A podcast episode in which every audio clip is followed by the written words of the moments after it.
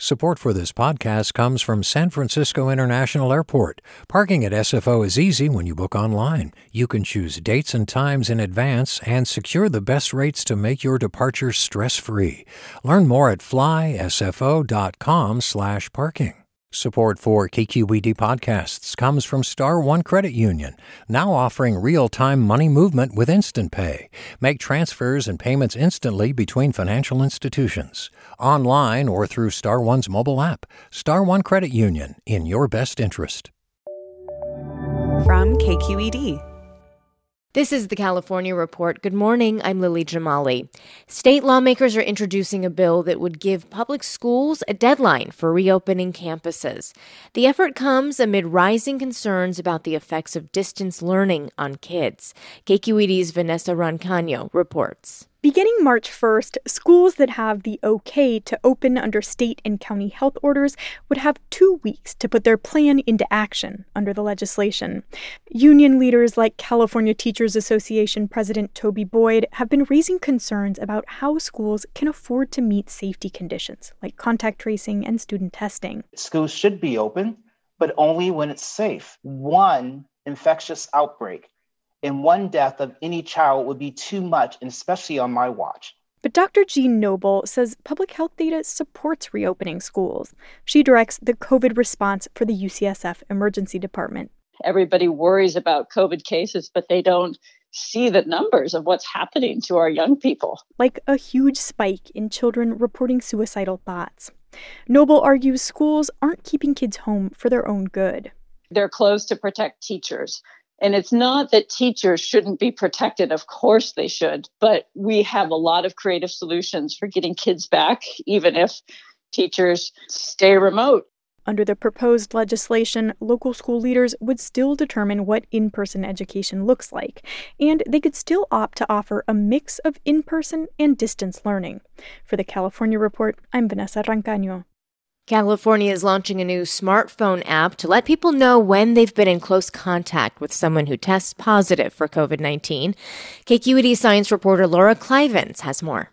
The Centers for Disease Control and Prevention defines close contact as spending 15 minutes or more within six feet of another person. The new app is called CA Notify. The state developed it with Google and Apple. Governor Gavin Newsom said the tool is voluntary and anonymous. This is not contact tracing. This is notification technology. You can choose to allow people that you have been in contact with or have been in contact with you to be notified of potential exposure. In his briefing, Newsom also announced that San Francisco's top health officer, Dr. Tomas Aragon, will lead the state's Department of Public Health. The state's previous public health director resigned abruptly last summer. For the California Report, I'm Laura Klivans. Three Foster Farms facilities are dealing with several COVID 19 cases this morning. One is a large chicken processing plant that was the site of an outbreak this summer that resulted in nine deaths and almost 400 infections. The California Report's Alex Hall has more. Reports of the most recent COVID 19 cases at a Foster Farms plant in Fresno surfaced last week. Fresno County's Director of Public Health, Dave Pomaville, says the county was notified several employees had tested positive. Foster Farms had, I think, three or four positives, and they implemented a testing program that had all their employees, or many of them, tested. Um, and they've identified a, a significant number of additional positives. In nearby Merced County, public health officials have added Foster Farms' sprawling Livingston plant to its list of outbreaks again.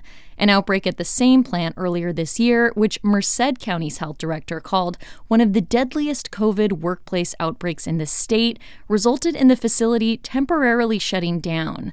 Ana Padilla, executive director of UC Merced's Community and Labor Center, says it's unclear what changes Foster Farms made after that outbreak. Is there a Cal OSHA ongoing inspection at the Livingston plant? There hasn't been any citations yet. And so, you know, why there's a new outbreak after apparently getting things under control is something that, you know, is of concern. Jacques Loveall, president of the United Food and Commercial Workers Union Local, which represents about a thousand workers at one of the plants in Fresno, said the union is deeply concerned for the safety of its members and is monitoring the situation. Foster Farms did not respond to repeated requests for information about the outbreaks. For the California Report, I'm Alex Hall in Fresno. Let's go to Silicon Valley now, where Uber has struck a deal that effectively hands the keys to its self driving car division over to startup Aurora Innovation. Once described as a critical part of Uber's business, the deal involves Uber making a $400 million investment in Aurora, whose CEO Chris Urmson joins us this morning. Hi, Chris. Hi, Lily. How's it going? Good. It's good to have you on the show. Your company is being valued at $10 billion in this transaction. That, that is the, the value that uh, they're investing this money at.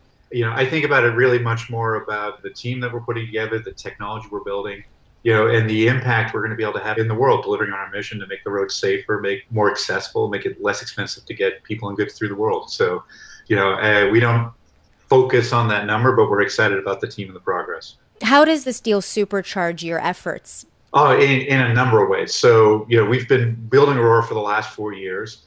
Um, through this deal, we're going to bring in an incredible group of people who have been working on this technology for the last five or six years. You know, they've demonstrated a, an incredible amount of grit and tenacity uh, in recovering from what was pretty tumultuous period of time for them they've built some really exciting technology. We're looking forward to seeing that technology and the Aurora technology come together. And that'll help us accelerate to market. And as we enter market, the, the partnership we're going to have with Uber will provide another great pathway for us to, to bring the Aurora driver to market and, and you know serve more people and build our business.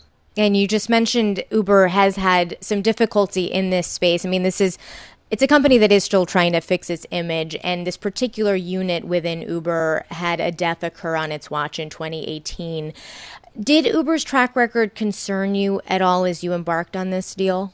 I think the most important thing here is to not define the team by a period of time that, that everyone can look at and say was was not great, right? Was tumultuous, and look at really what they've done since then, right? And and the people that that have kind of worked hard to push this technology forward and think about how to do it in a thoughtful way are really committed to the values that, that we have at Aurora in delivering this technology safely. I think if you look at what they have, the technology they've built, much like Aurora, they're fairly heads down. And so out for the outside, it's hard to see that. We're excited about what we see. And then the work that they have put into building a safety culture, being the first company to release uh, a safety case of why their technology ultimately safe, and the work they've been building uh, they're doing in building their safety management system. This is all great work that complements what we've been doing at Aurora, and we look forward to bringing our work on safety case and our work on safety management system together with them. And you know, uh, it's just I think it's going to be very exciting going forward. What do you think this deal says about what's going on in Silicon Valley right now? How um, you know deals are being done? What consolidation might look like going forward in the years ahead? Because we're in a really different place now, especially in the self-driving space than we were five years ago, where we had some really ambitious timelines that we were talking about that haven't necessarily come to pass. Yeah, I think I think there's two things. So as, as, when we founded Aurora, we understood that consolidation was going to be what would happen in this space. It's natural in a new area for there to be a lot of a lot of teams exploring that, and over time, some of them succeed and some of them make progress, but then you know don't ultimately get across the finish line. And we wanted to position Aurora to be a place where we could build the culture, build the the organization, the leadership, where great teams could come together and, and you know pursue that mission and so we've been able to, to do that, uh, I think, which is exciting. And then one of our core values at Aurora has been focus, right? Do the thing that we think we can be best in the world at. And that is building the Aurora driver and this capability to move vehicles safely through the world. And I think what you're seeing in other businesses, like Uber, for example, they're also uh, embracing that mantra of focus and, and you know what is their cap- core capability, what can they do best, and then together with the, the partnership that we'll have with them over time, you know, we'll be able to run faster together because of that. They get to do what they're best at, we do what we're best at, and we support each other in growing our businesses and, and serving the public. All right, Chris Urmson, CEO of Aurora Innovation. Thank you so much. Thanks so much, Lily. Take care. Hi, I'm Tyler Foggett. Join me and my colleagues as we go beyond the headlines and deepen your understanding of the forces shaping our world today on The Political Scene, a newly updated podcast from The New Yorker. With episodes three times each week, The Political Scene accesses the sharpest minds in politics for insight and analysis about everything, from abortion rights to the war in Ukraine.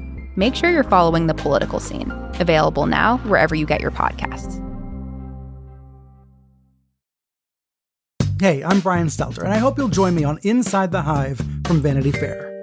Every Thursday, I'm getting the inside take from the best reporters in the country on what figures like Elon Musk, Donald Trump, Kevin McCarthy, and Marjorie Taylor Greene are doing. I think she wants to make things happen. She wants to get legislation passed. She made clear to me that she wants to have a president who upholds Christian values. She embraces the term Christian nationalist. That's Inside the Hive from Vanity Fair, available wherever you get your podcasts.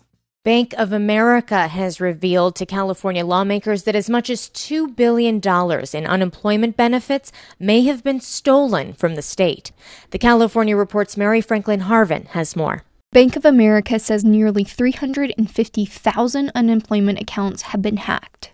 The fraud includes identity theft and stolen Bank of America debit cards, which the state's Employment Development Department uses to distribute benefits. Late last month, a group of county DAs announced an investigation into tens of thousands of fake unemployment claims filed under the names of incarcerated people across the state. Originally, DAs estimated as much as a billion dollars stolen, but these new figures from B of A expand the scope of the fraud. Though it's still unclear from the letter just how much of the estimated 2 billion was stolen through the prison and jail ring. Lawmakers are expected to introduce new legislation that could increase oversight of EDD. For the California Report, I'm Mary Franklin Harvin. Here in San Francisco, oral arguments were heard yesterday in the Ninth Circuit Court of Appeals over whether videotapes of the trial that led to the legalization of same sex marriage in California should be released. The California Report's Saul Gonzalez has more. John Ohlendorf, an attorney for Proposition 8 backers, argued that the judge who presided over the original case promised to keep the tape sealed. The two uh, promises that Judge Walker made were binding commitments, were unequivocal commitments uh, that uh, the video recordings that he made would not see the light of day. But in their questioning, the three judge panel expressed skepticism that the promises were meant to be permanent. Chris Dusseault, an attorney for Prop 8 opponents, said the tapes have nothing on them that hasn't already been in the court record, so no one would be harmed by their release. This may well be the least confidential sealed document that you will ever confront in your judicial career. A coalition of news organizations led by KQED says the release of the videotapes is required by the First Amendment. That was the California Report's Saul Gonzalez. A survey from USC shows that even as public health officials have ramped up calls to restrict activities in recent weeks, at least in LA, the percentage of people staying home hasn't changed much since June. UCSF infectious disease specialist Monica Gandhi joins us now. And Dr. Gandhi, a lot of the state is in lockdowns approaching what we had in March. Given how much we've learned about COVID 19 since then, does that make sense to you? It doesn't make sense to me in the same way that it did in March. So when March happened, we had no idea what was going on. It was terrifying. The spread was rapid. We didn't understand the nature of this virus, and there was a lot to learn.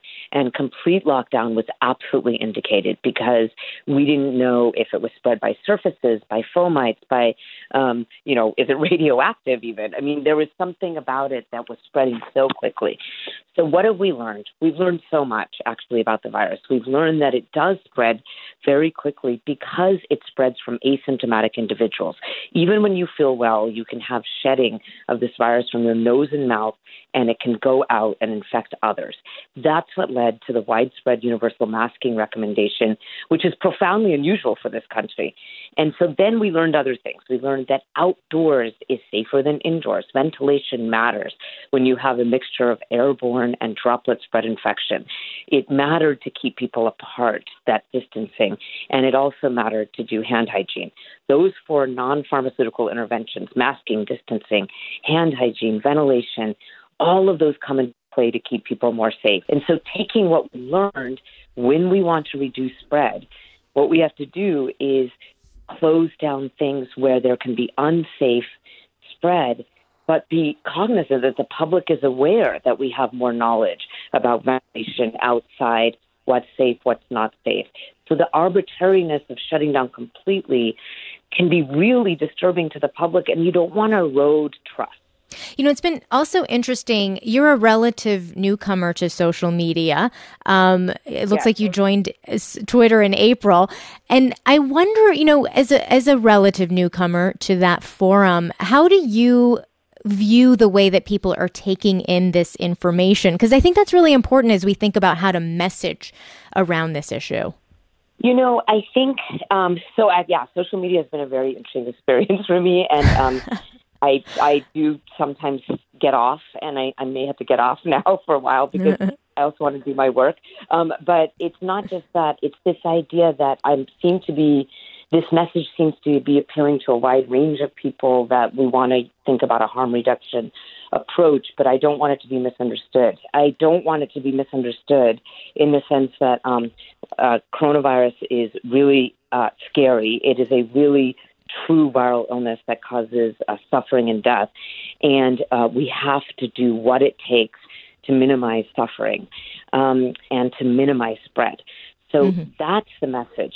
However, the nuances get lost in whatever the tweet length is that you can send out and, and nuances yeah. get lost. You message to someone acknowledging their pain, acknowledging their sense of loss, and acknowledging that they may choose to not only consider the pathogen when they decide make decisions for themselves.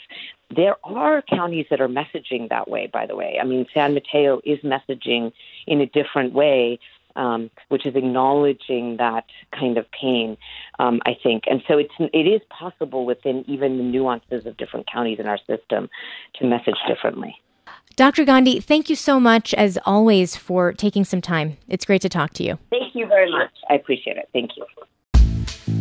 And that's our show for this Tuesday. And a quick note we're celebrating the California Report's 25th anniversary tonight.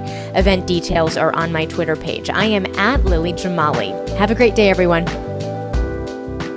Support for the California Report comes from Stanford Medicine, protecting your health and providing dependable care with safe in-person appointments and video visits. stanfordhealthcare.org/adapting care. California Healthcare Foundation, ensuring the voices of Californians are heard in California's decisions about healthcare on the web at chcf.org/voices, and Eric and Wendy Schmidt, whose philanthropy includes Schmidt Futures focused on finding exceptional people and helping them do more for others together on the web at schmidtfutures.com. Support for this podcast comes from San Francisco International Airport. Parking at SFO is easy when you book online. You can choose dates and times in advance and secure the best rates to make your departure stress-free. Learn more at flysfo.com/parking. Support for KQED podcasts comes from Star One Credit Union, now offering real-time money movement with Instant Pay. Make transfers and payments instantly between financial institutions, online or through Star One's mobile app. Star One Credit Union, in your best interest. Hey, Jon Favreau here. There's no shortage of political takes in 2024, but quantity doesn't cut it. We need a better conversation about the latest biggest election of our lives. On Pod Save America, me and my co hosts cut through the noise to help you figure out what matters and how you can help. Every Tuesday, Wednesday, and Friday, Pod Save America is breaking down the political news that makes us laugh, cry, and snap our laptops in half. Expensive year for laptops. Make sure to check out new episodes of Pod Save America on your favorite podcast platform or our YouTube channel now.